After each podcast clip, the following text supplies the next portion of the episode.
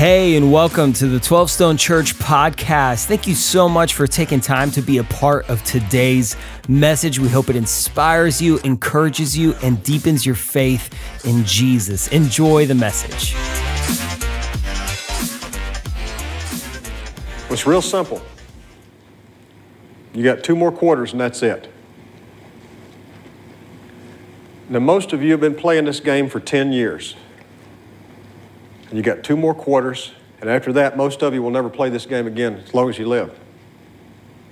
Now, you all have known me for a while, and for a long time now, you've been hearing me talk about being perfect. Well, I want you to understand something. To me, being perfect is not about that scoreboard out there. It's not about winning. It's about you and your relationship to yourself and your family and your friends. Being perfect is about being able to look your friends in the eye and know that you didn't let them down because you told them the truth. And that truth is, is that you did everything that you could. There wasn't one more thing that you could have done. Can you live in that moment? As best you can with clear eyes and love in your heart, with joy in your heart. If you can do that, gentlemen, then you're perfect. I want you to take a moment and I want you to look each other in the eyes.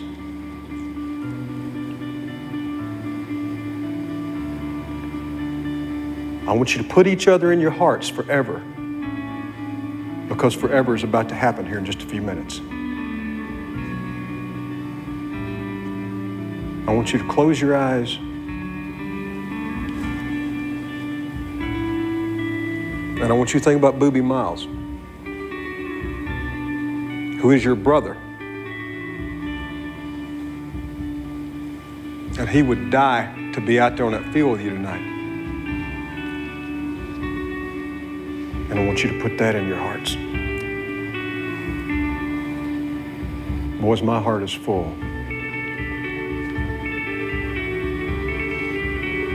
My heart's full. Anybody ready to run through a brick wall right now? I am a sucker for a locker room speech, man. Like when you hear the coach talk about, you'll remember this, your kids will talk about this, your grandkids, I'm like, yes, let's go. Like it's, it gets me fired up. There's something about, there's something beautiful about like a team and the locker room and the coach and, the speech because in, in great part, a locker room is a bunch of friends that are gathered together for a purpose. Like when you hear that speech, is no one's confused as to what's happening. There's a goal beat the other team. Even the dude, like they always had fake blood on the jersey in the movies. You're like, that guy bled for you. And you're like, oh, like the, there's, there's a clarity of, of what's on the line and then what they're up against and how hard this game was gonna be. And, and they, they, they knew what they expected from each other. Like when they're in that locker room, it's not confused. They're not there for like a spa day or a tea party. They're there to get something done and they had a goal in front of them. And one of the things I love about team sports, especially football, is that there's a clarity inside the locker room that all the noise out there, all the things happening out there sort of fade away and there's a greater purpose. In fact, as we sit inside of Super Bowl Sunday, which is a blast, there's, there's so much around the Super Bowl, but there's a team at the middle that they're not looking at all the stuff. In fact, what's the job of a coach in the locker room speech? Is to do two things. It's, it's to communicate what is on the line today, gentlemen. And then, secondly, to communicate what is expected of the team. And the coach brings them back to the things that matter what's on the line and what is expected because these group of men called together today, they were formed as a team to accomplish something together. And, and football teams and locker rooms are not just for companionship, they're to win championships. That's why they get paid like they get paid. In fact, that's why we're in this sort of four week conversation about friendship, because there might be more to friendship than you realize. Friendship might have a purpose greater than what you recognize on the surface of it. So I want to do, I want to just have a little fun. So I want to create a scenario for a second. I want you to think, what would you do? So you get a phone call from a radio station or whatever, and you won a trip, all expenses paid to Vegas for this weekend. And you get plane tickets first class, you land in Vegas, and it's Super Bowl weekend. You got tickets to the game tonight, and you're with like your closest friends, like your best friends, the people you want to hang out with. And you get there, and there's concerts, and there's restaurants, and there's parties. Celebrities are all over the place. Taylor Swift is landing from Japan last minute. Keep her safe. She's a treasure. I'm kidding, ladies. That was for you. I don't get it. Um, but but she's gonna show up. Like there's so much happening. You get to go to Vegas with your friends. How would you spend your time and your money? Like you'd be at the parties, you'd be at the concerts you'd enjoy. You might place a wager. I wouldn't recommend it, but you could place a wager. There's so much fun in, in Vegas. And yet, let me let me flip the scenario. Same thing, you're in Vegas this weekend, but you are one of the players on the Chiefs or the Niners. And the people you're surrounded with are your teammates in the locker room. Now, what would you do with your time and your money this weekend? See, there's a, there's a reason you're not gonna see players that are on the team at the parties, at the concerts, at the fun stuff, because they're there with a purpose. See, when you get a free trip to Vegas this weekend and you're not on a team, your purpose is have fun and enjoy, and that's great. But when you are in Vegas this weekend and you're on one of those two teams, you're there with a purpose bigger than just enjoyment or hanging out. You have something in front of you. And I would say this there are, you give different answers based on how well you recognize what's on the line and what's expected. And if what's on the line is just a fun weekend, go have a blast. If what's on the line is the Super Bowl, you approach this weekend differently. And, and there's, there's a reality that friendship is not just for play, it's for a purpose. And God gave us friendships not just for companionship, but to win championships. And you'll make different decisions in friendship when you realize what's on the line and what's expected of you. And it's one of the reasons why coaches do the locker room speeches, because players like us and players in the locker room were bound to forget what's really on the line and what's really expected in friendship. In fact, King Solomon, here's how he talks about friendship in Proverbs 27 17. He says, As iron sharpens iron, so one man sharpens another. He's putting some purpose into the conversation about relationships and friendships. He didn't say, listen, as one man hangs out with another, they hang out and have fun together. Yes, hopefully that happens. But what he's saying is you sharpen each other, and a great team is better together than any person would be on their own. That's the beauty of a team. Like Brock Purdy is the starting quarterback for the other Super Bowl team from the Chiefs, the Niners. He was the last pick in the draft. And somehow he got around the right people and he's better than he could have ever been by himself. That's what God designed friendships to do for you too.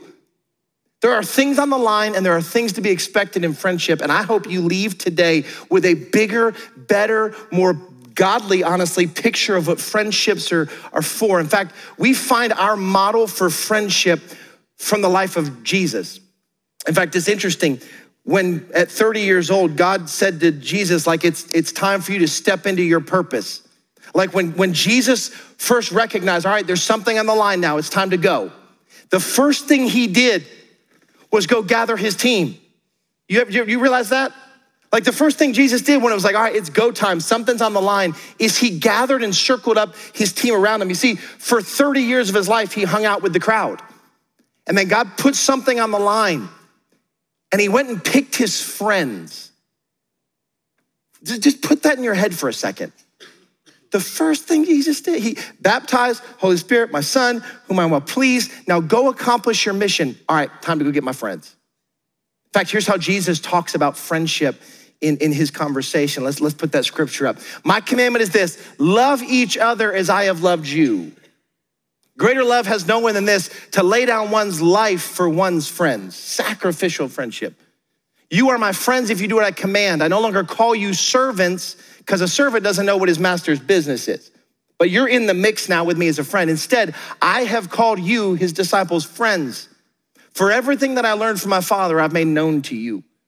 Do you feel the, the love and the beauty and the value of a friendship that Jesus talks about? So Jesus walked among crowds for 30 years, then something's on the line. He has a mission, a purpose, and he gathers his friends. And then, even from the friends, the night before he was arrested and brought into the Easter story where he died and rose again, he brought three friends even closer in Peter, James, and John in the garden, saying, Listen, I need you to pray for me so I can endure the cross, not escape it.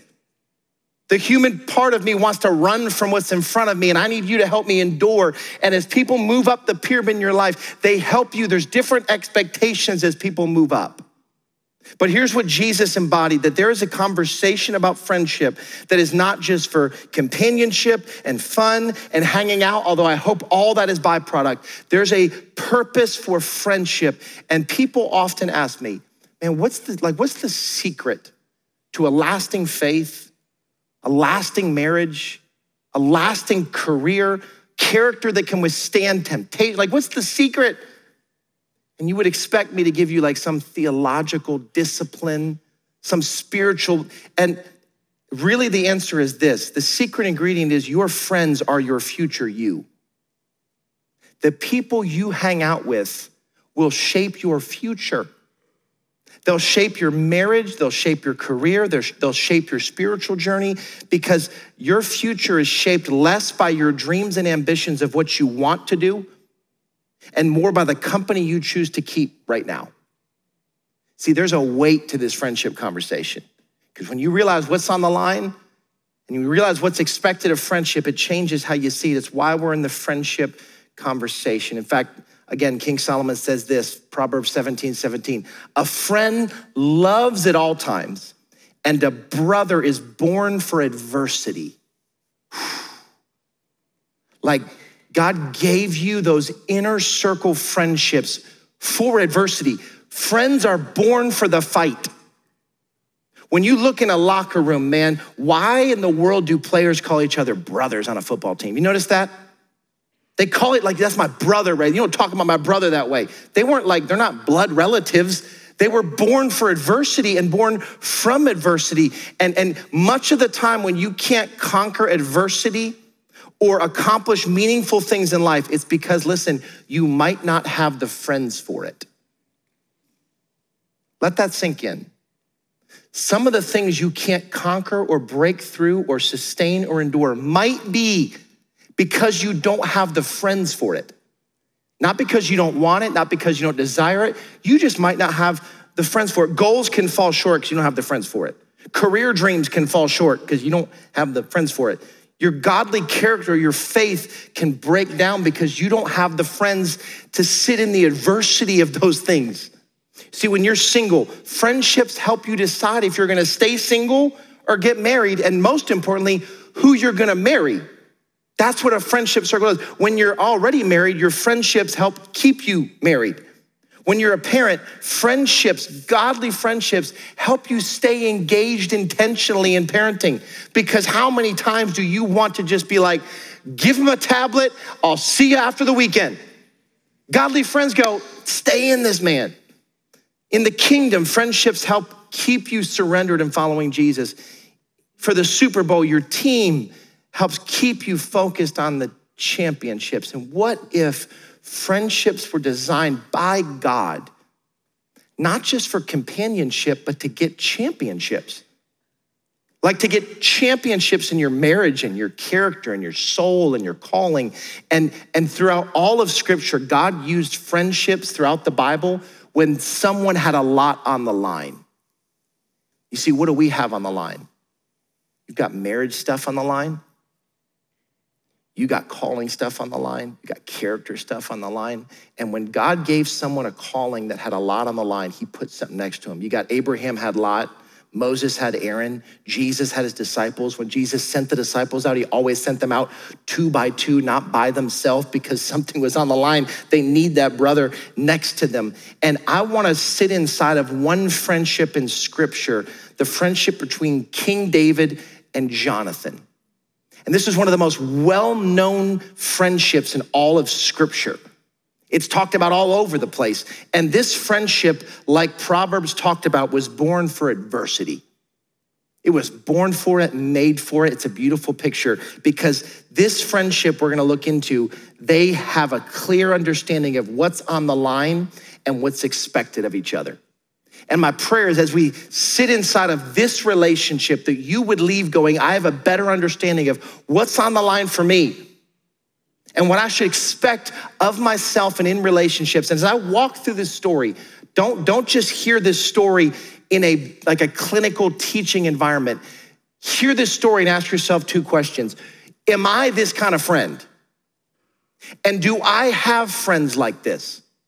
Because if the answer to either one is no, you're missing out on a huge part of how God designed your life to look. Make sense? All right, we're gonna try it again. If you're alive and awake and this makes sense, I wanna hear a yep. Does all that make sense? Yeah. Love it. That's better. That's more like a locker room talk. So let me let me start here. I wanna lay out this relationship for us. So what's on the line for David? We gotta get clear. What's on the line and what, what is expected? What's on the line for David? See, what happened in the, the, the, the time of David's life is that Israel had their first king. His name was King Saul. King Saul started out as a great king, ended up as not a great king. He was a guy who followed God, had a heart for God, all the things, and then he started sort of getting in his spot and going, I'm sort of my own thing. I don't need God. I don't need to wait for God's prophets to do this and God's priests to do that. And God eventually said, Your time as king is going to be done.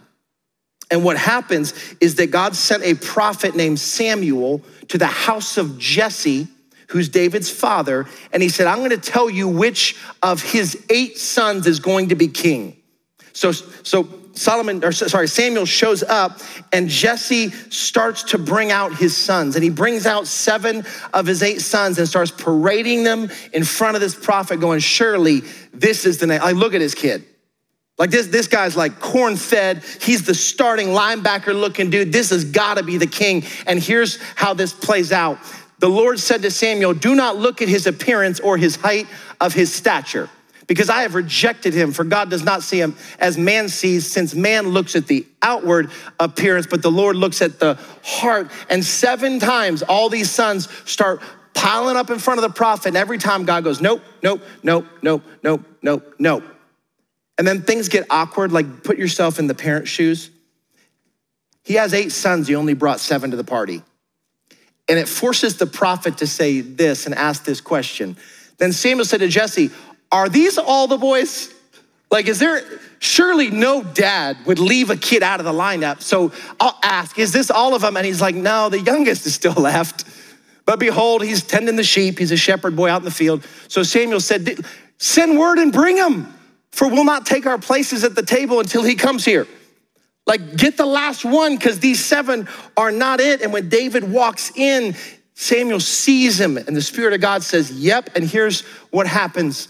And the Lord said, Arise, anoint him, David, for this is he.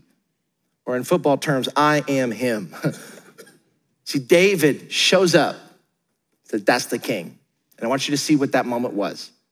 Suddenly, a shepherd boy who was in the fields his whole life youngest brother overlooked, suddenly he now had something on the line.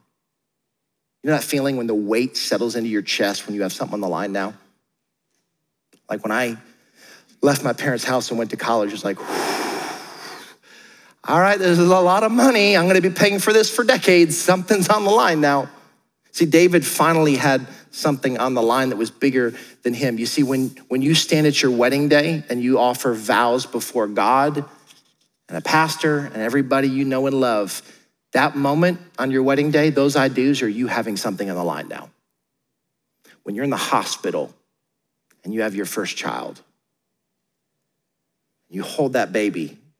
If you don't have this feeling, then I, you're detached because it's like the weight of me holding my son going, Oh, I am so over my head. There is something on the line now. Tell me you don't work and provide different.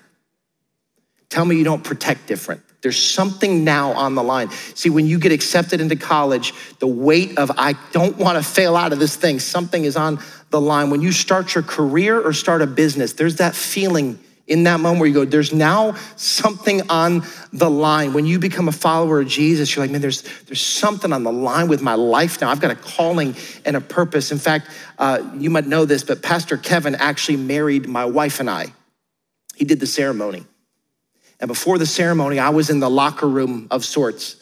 I was in like the, the, the room off to the side of the, of the church with all my boys from college. Like these were my dudes. Like we did life together. We have stories. We have stories that I would never let them stand on a stage because I wouldn't be your pastor anymore. I need, I need you to think different of me. I was a dumb dumb. And these are my boys, and we're like literally 20 minutes from the wedding and we're laughing it up and high, you know, dabbing each other up. We didn't dab back then, but you know, we're doing the thing and, and we're laughing like, dude, you're getting, can you believe it, dude? You're getting married. I'm like, I know, man. And then Pastor Kevin opens the door and shuts it behind him. And it was like the oxygen sucked out of the room. And he said, gentlemen, and he had a locker room speech for me. Pulled my boys around and said, this is your friend, right? And they're all like, yeah, yes, sir. He's about to make vows with his mouth and his voice that he cannot accomplish on his own. And this circle of friends just went from college buddies to people who are gonna hold him to the vows he's making today. And he didn't use this phrase, but this is what he insinuated. There's something on the line now. Your friendship now requires something different than it did when you were just a bunch of dummies in college. He's making vows that he cannot keep. When you have something on the line, you see friendship differently. And for David, something was on the line. He was anointed to be the next king. The problem is there was already a king in place named King Saul. And if you know anything about kings, they don't willingly give up the throne easily. That's why they die really old. Because they don't just go, yeah, you know what? My time's done. Here you go. So Saul's already king. David's been anointed king, and Saul wants to kill David. Like, if I can just end him, I'll stay on the throne for forever, is what his assumption is. And so many times he stands there. And listen, when we talk about a, a brother was born for adversity, David felt adversity all over the place. Here's just one example of what Saul did in 1 Samuel 19. Then Saul sent messengers to David's house to watch him in order to put him to death in the morning. That's just, that's one of a number of times where Saul tried to kill David. Imagine you're this shepherd boy out in the field. Suddenly, the most powerful person in the land has got you in his sights and wants to end you. That's adversity. And just so we're clear, Every marriage has adversity, every family has adversity, every, every soul and character has adversity, every educational endeavor, every business endeavor has adversity. Everybody has a Saul. Whether it's a person or a circumstance or a or a issue you're hitting, everyone has one. And luckily, in God's kindness, Saul's first attempt to kill David didn't work, and they, they kept coming, but it didn't kill him. But Saul did not like David. Saul did not want David to take his throne, and Saul became David's enemy. And now we have both sides of the, of the game. You got King David, you got King Saul. And they're about to square off for the next several years as David's anointed to be the next king while there was a current king already on the throne. And then eventually, in order to keep an eye on David, Saul has David move into the palace with him. Say, you're gonna be here under my roof so I can keep my eye on you. Talk about pressure. You know, he wants you dead when you're out there. Now he brings you into the palace, and it's there that David met Jonathan.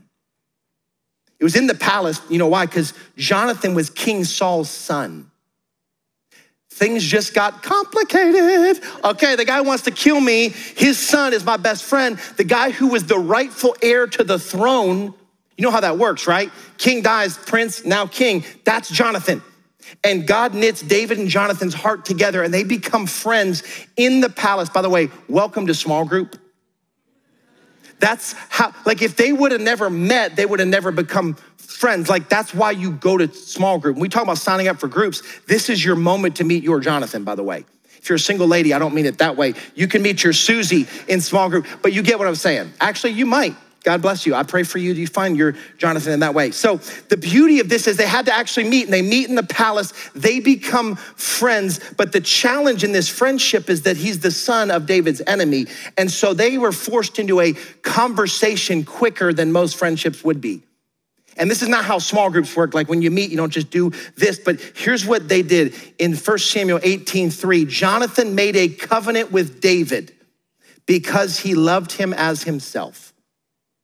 There was a love between these friends that was a beautiful, godly thing that they eventually said, This is a covenant we're gonna live into because he loved him as himself. What does that sound like? It sounds like the greatest commandment. Mark 12, Jesus said this love your neighbor as yourself. David and Jonathan were like the OG of the greatest commandment love him as yourself. And the, the word covenant is a powerful phrase because what a covenant does is it makes clear what's expected of each other.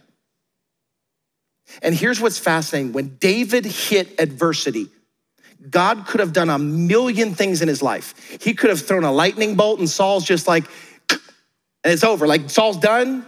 He could have had Saul pass away in his sleep. He could have made David ride in and have a battle over Saul and beat him. But when David hit adversity, God sent him a friend. Isn't that a fascinating thought? And I wonder when we hit seasons of adversity in marriage or parenting or career or education or dark nights of the soul, what if God was not going to solve your circumstances? What if He was just trying to send you a friend? Brothers are born for adversity. And you see, because of the situation they were in, they made a covenant with each other. And a covenant answers the question what is expected of this friendship? And a covenant is nothing more than just literally a promise before God saying, All right, how are we gonna move forward? What can I expect of you and what can you expect of me? Again, let me put it in Super Bowl Sunday terms. It's like signing a contract in the NFL. A covenant is basically a contract saying, Listen, I'm gonna pay you this much money and you're going to play for our team. Does that make sense? In fact, this is curious. I just like this stuff. Have you guys seen all the hubbub about um, Brock Purdy's contract this year? If you again, if you don't know, he was the Mr. Irrelevant, the last person drafted in the last round of the draft. He should not be a starter ever. And suddenly, through a bunch of circumstances, he's the starting quarterback in the Super Bowl, and he he's making again to me it's crazy money, eight hundred thousand dollars a year, which in the NFL is like a nickel.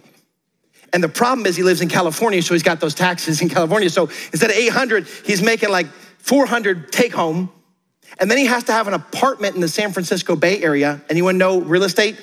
Now from 400 it's down to like 200. And then he has to pay for his own trainers and dietitians to keep his body up. And the, the kid is, is broke.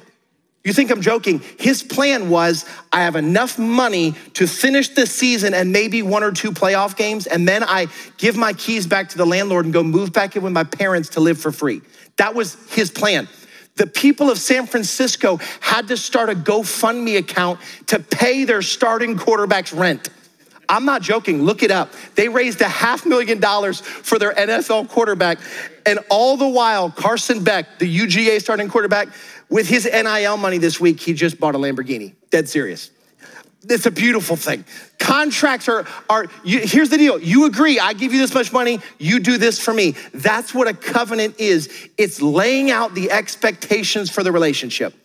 And here's what the covenant says. Here's some excerpts of the covenant they made with each other in 1 Samuel 20. Just catch a flavor of this. Then Jonathan said to David, I swear by the Lord, the God of Israel. Covenants are always vertical first, then horizontal. I swear by God that I will surely sound out my father. If my father intends to harm you, may the Lord deal with Jonathan, talking about himself, be it ever so severely, if I do not let you know and then send you, David, away in peace. And may the Lord be with you, David, as he has been with my father Saul. So Jonathan made a covenant with the house of David, saying, May the Lord call David's enemies to account. This was a promise, a pact where they're going, This is what you can expect from me, and this is what I expect from you in this relationship. That before God, your enemies, David, are now my enemies. And your friends are now my friends. And I'll lay my life down to protect your life.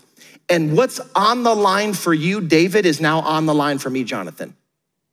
That is a picture of a godly biblical friendship sacrificial, costly, it's mutual, and it's built on expectations. And as King Saul tries to kill David on multiple occasions, their covenant and expectations of friendships would be tested. This is not the fairy tale version where it's like, I promise I'd die for you. And then you're like, yeah, we live in the 21st century. I probably won't have to jump in front of a bullet for you, right? But you can say it easily. Back then, they meant it. And it was tested multiple times. And, and I want to give you two word pairings that I believe are the expectations we should have of godly friendships. And I want you to say them out loud with me. Go and put them up there for me, guys. I'll say them first. Encourage and endure, protect and push. Here across the campuses, 12 home, say these out loud. These pairings are on purpose that godly friendships encourage and endure, protect and push. And they'll make more sense in a second, but those are put together on purpose. And I want to sit inside of the last conversation that David and Jonathan had together after multiple occasions where Saul tried to take out David, and they had a moment together where all this was tested. And what's happening is again, Saul was trying to kill David again. David was now left the palace, ran for his life, hiding in the desert. Jonathan knew that David was tired and scared and ready to quit. And Jonathan went to find his friend. And he did what was expected of a godly friendship. And here's what it says in 1 Samuel. This is for encourage and endure. While David was at Horesh in the desert of Ziph, he learned that Saul had come out to take his life. And so Saul's son Jonathan went to David at Horesh and helped him find strength in God. And he said, Don't be afraid. There's a unique gift of a friend that when you're up against it, you're ready to quit, you're exhausted. Adversity is like right here that a friend shows up, and the first thing he does is he encourages. And notice how he does this. He helped David find strength in God. See, Jonathan could not rescue David from his circumstances. Don't miss this. He couldn't solve all the problems that David had in front of him. He couldn't give David all the answers and he, he couldn't even stick around and hang out with David. He had to get back so his dad didn't know he was gone. But what he could do is he could help him find strength in God. See, a godly friend knows where to point you when you're up against it. And Jonathan pointed David back to his God to find strength. And, and, and, don't miss this. Jonathan didn't have all the answers. And so what he did was he brought David back into awareness. When you don't have answers in friendships, you can bring them into awareness that God is with you and in control. And here's where I think we get messed up. When you're like in a small group, maybe you're a small group leader, maybe you're in a friendship, and you don't have all the answers, you get insecure. Someone brings you their stuff. Man, I don't know what to do in my marriage or my business or my this, I'm struggling with that. And you get paralyzed because you're like, I don't know what to say. I don't know, like, I feel like Jonathan in the field. What am I supposed to do? The king's trying to kill you. I can't fix this. And so what he did was, I don't have the answer, so I'm going to bring you back into the awareness that God is with you and he can strengthen you. See, when you don't have the answers, you can bring them into awareness. And by the way, that's what small groups are for. Because you know, when you hit adversity long enough, you lose awareness that God's with you you start to have doubts and things. And what a friend does, a godly friend encourages you in this. And then, second, he endured. He helped David to endure. Don't be afraid, my guy. And David had a lot to be afraid of. The king is after him. Life is not easy. I'm supposed to be the next king in the palace, and now I'm this guy out in the desert running for my life. It's over. And he's like, no, no, no, no. Don't be afraid. And here's what Jonathan helped David do he helped him endure instead of find excuses to quit. And if you have godly friends, the expectation should be that they help you endure, not find excuses or escape. And good friends help you endure so you can accomplish for what's on the line. And bad friends, they give you excuses so you can escape what's on the line. And in great part, I'm gonna say this, and I can't say this with enough gravity, just know whatever you hear it as, times 10 in great part, your life will win or lose based on what your friends help you endure or excuse. So much of your life will win or lose based on what your closest friends let you endure or excuse. I've watched marriages fall apart because the group of friends of one of the spouses said, I get it.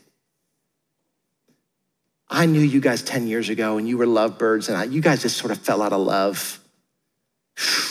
You deserve better, girl. You deserve better, bro. And the locker room of their life, instead of pushing them to endure for the championship that's on the line, they gave each other excuses to stop and not try and not fight. You come to the halftime locker room and you're like, my leg's sore. You know what no NFL player does?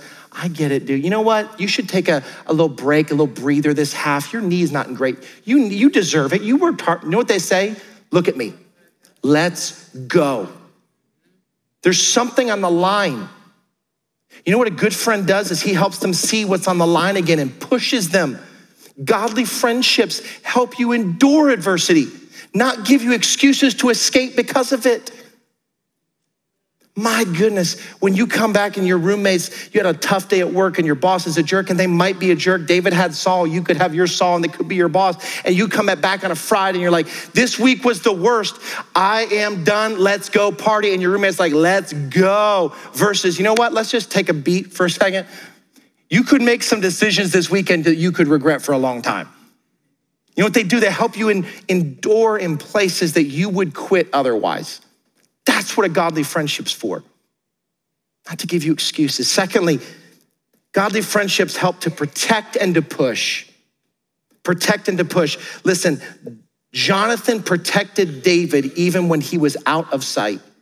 And Jonathan pushed David to become who God saw him to be, even when David lost sight of that. So here's the first. He protected. Back two or three times ago, we lose track of how many times Saul wanted to kill David. But in 1 Samuel 20, Saul's like complaining about David and saying, I'm going after him. He, he deserves to die. David's not in the palace, David's away. And this is what his friend does when David's not even around. He protected when he wasn't even around. Why should he, David, be put to death? What has he even done? Jonathan asked his father, King Saul. But Saul hurled his spear at him to kill him. And Jonathan knew his father intended to kill David. See, David's enemy was in the room alone with David's friend. And instead of stabbing David in the back, he had David's back. I'm telling you, if you don't have friends that when you're not in the room, they'll protect your back, you're settling for less than God designed friendship to be. I don't think you know if someone's a friend until you're not in the room and they have your back. And Jonathan literally was willing to take a spear for David. And some of you go, man, my friends would stab me in the back so fast. Well, the, the picture God wants you to have a friendship is not one who'd stab you in the back, but one who'd take a spear for you. And if you don't have that, God designs you to have that. How do you face adversity when there's no one to have your back when you're not in the room? You can't be in every room. This is what David did in 1 Samuel 23, back to the conversation out in the desert. Jonathan said to David, My father Saul will not lay a hand on you. It's like an over my dead body kind of statement. That will not happen. David, if I'm your friend, I made promises. The expectations will hold. My father will not touch you. I have your back. And then, secondly, he pushed David to become who God saw David to be, even when David lost sight of that. And tell me you've not been in that moment where you look in the mirror and go, I don't believe that I'm the husband I thought I could be when I made those vows. Tell me you've never had moments where you go, I'm not the parent I thought I would be when I held that baby. I'm not the student I thought I would be when I enrolled in this college experience. I'm not enough. I'm discouraged. I, I, can't, I can't do this. When I started the business, I thought I was way smarter than I was. Then I got into it enough to realize I'm over my head. I don't believe it anymore. I'm ready to quit. This is David in the field. Put yourself in that moment. And what a friend does is he pushes you. Go back when David was anointed king, he wasn't even invited to the audition, and he still got the part. He's the run of the litter, the youngest brother, overlooked. He's the shepherd boy. He's not the big, strong. God had to say, I know what he looks like. Look at his heart. That's who David was. And if you don't think that sticks with a person through life, then when you get in those moments of adversity, you start to lose sight. And you know what, a, what a godly friend does? Here's what Jonathan said to David He said, David, you will be king over Israel, and I, Jonathan, will be second to you. Even my father Saul knows this. Jonathan's pushing David to be the person God called him to be. When he couldn't believe it for himself, Jonathan pushed him to believe it. Jonathan's going, You are enough for this. The God that is with you called you to this. If you're in a marriage, God called you into it, He's enough to push you through it. You need friends to say, Stick through it. You need friends that'll look at you as a parent and go, I know that the, that the days are long, but the years are short. You will look back in 20 years and be glad I pushed you in this. Man, the places where you want to indulge your appetites and places you want to just, just release steam, you need a friend who's going to say, That's not who you are anymore. I see you how God sees you. David, there's something on the line, and I'm not going to let you settle for less. You feel the gravity of friendship here? See, when, when David hit adversity, God sent him a friend. And when you hit adversity, I'm reminding you, brothers were, were born for adversity. Sisters were born for adversity, and you will not consistently fight through adversity on your own. So, what's on the line for you? There's a million things that you're not thinking about. There are so many things on the line, so many things of consequence. There are friends that you need to expect to show up and to push you, to encourage and endure, to protect and to push.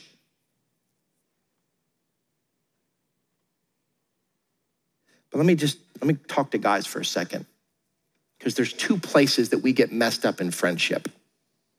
Either friendship feels too soft or hollow, or it feels too like harsh and, and like hard and just like militant and pushy.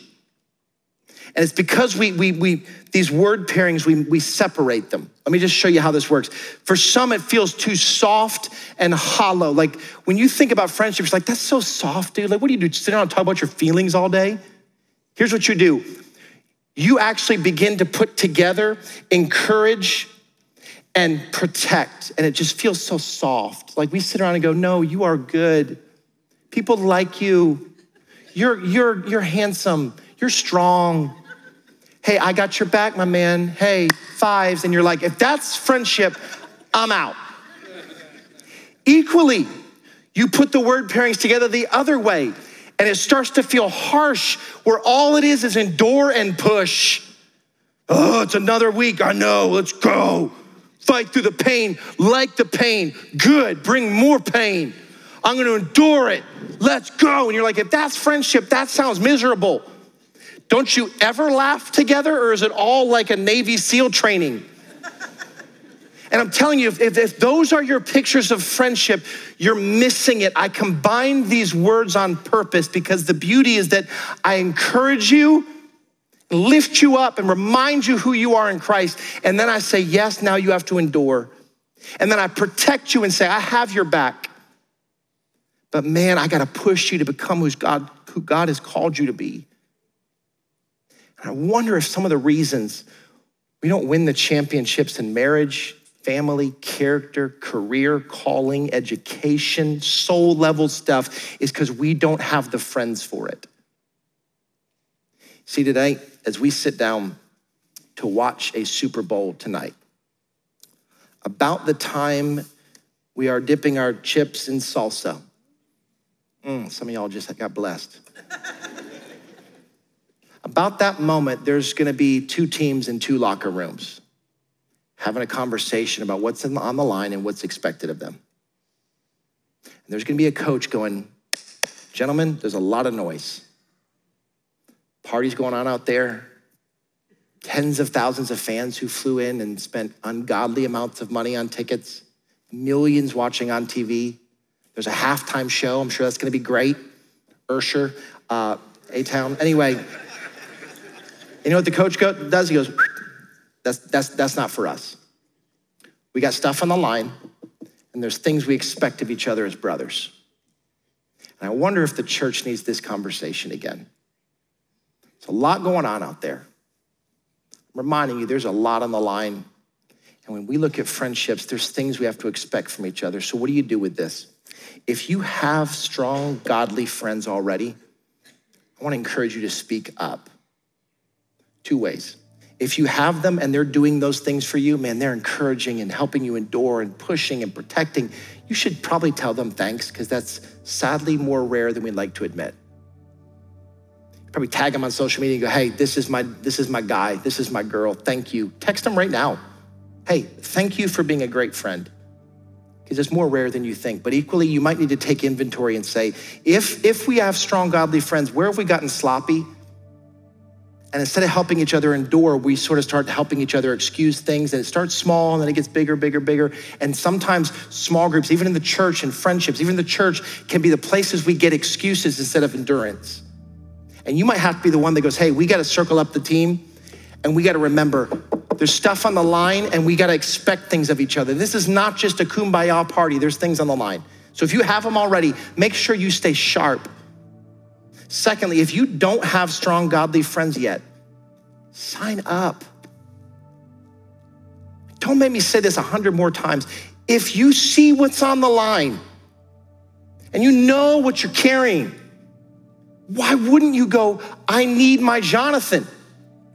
Imagine David in the desert with no Jonathan. He might have still become king because God's sovereign hand, but it would have been a life of quiet desperation. Doesn't have to be that way. But you have to meet somehow. I can't give you your, your ride or die best friends, but we can create environments by which you can find friends, and God can do things in groups that you could never have done yourself. So sign up. Text groups 37748. That might be the most consequential spiritual decision you make this year.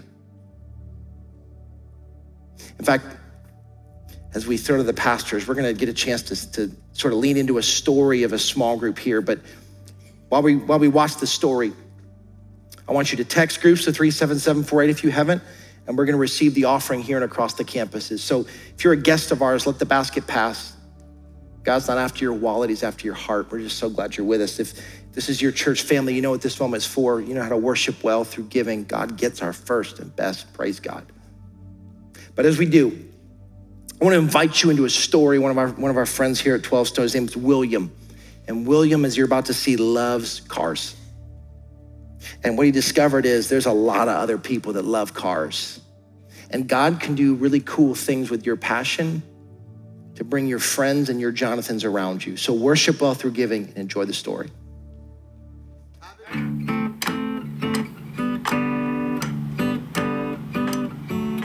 My fascination with cars started when I was a kid. It started with like my dad telling us stories about his his 68 GTO that he uh, bought brand new at Boomershine Pontiac in, in 1969 or so. These stories of him drag racing up and down the streets. He sold it to go to college, and we found one just like his. It's right here, and uh, it's almost identical to the one that he had. It, it doesn't handle like the modern cars. It, it lumbers down the road, if you will. That, that started to, to build like this glamorization of cars for me when I was a kid. Unfortunately, that turned into like a desire to tinker with things and take things apart. But I didn't have the skill set to put them back together. When I was about six years old, my great grandmother, she was pretty old at the time. And I asked her, hey, aren't you afraid that you're gonna die? And um, she said, no, not at all. And I was like, well, that's interesting because I'm terrified. And uh, she was like, Well, let me tell you about Jesus. It did kind of give me a center, like a, a, a, an anchor, if you will. And then it just kind of, I, I, put them on a shelf. And when I think that I need to, you know, enlist in God to help me, that's when I'm to to pull them off the shelf and, hey, I need you to get me out of this. You know, I made a mess again. I took something apart. Hey, God, can you help me? Our daughter was really good friends with uh, a young lady named Cadence. So she begged Casey, my daughter, to start coming to uh, to church with her, coming to student ministry. Casey would come home and say, "Hey, listen, y'all got to come. I mean, you you you really have to come." And I was like, "I don't know. I you know, I've heard of 12 Stone, but she wouldn't let up." Ended up going to a Sunday service. It just it just it, it was home. It was it was immediately home. I joined a men's group on Saturday mornings at Panera, and uh, we joined uh, another group. It was a couples group with Aaron and Ashley, Cadence's uh, parents. I'm starting to shed labels of who I'm supposed to be. I'm supposed to be a father, a son, a brother, an uncle, um, a a boss, a business owner, and in the freedom of small groups, I'm able to shed them off, and I'm able to find that kid that was taking apart everything that I could put my hands on, and I found, I found, I started to find out who I was. Like, I mean, I, I could see this version of myself that I had lost. Going back to small groups is also how I was able to truly accept Jesus.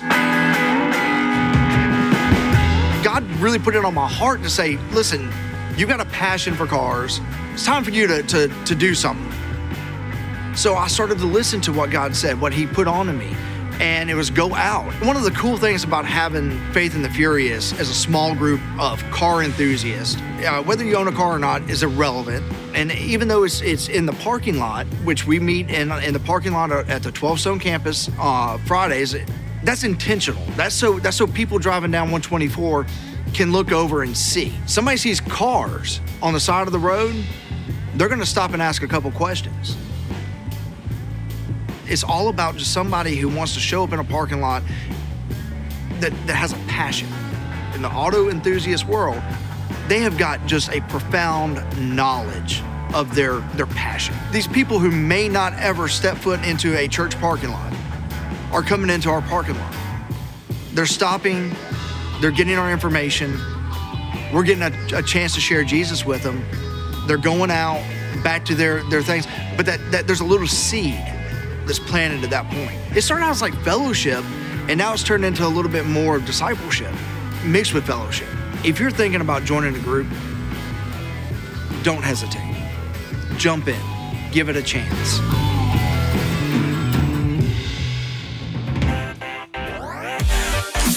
Thank you again for spending time with us today. A special thanks to those of you who generously give through 12 Stone. It is because of you that this ministry is possible. And if you want to learn more about 12 Stone, make sure you follow us on social at 12 Stone Church and check out a location or a watch party near you.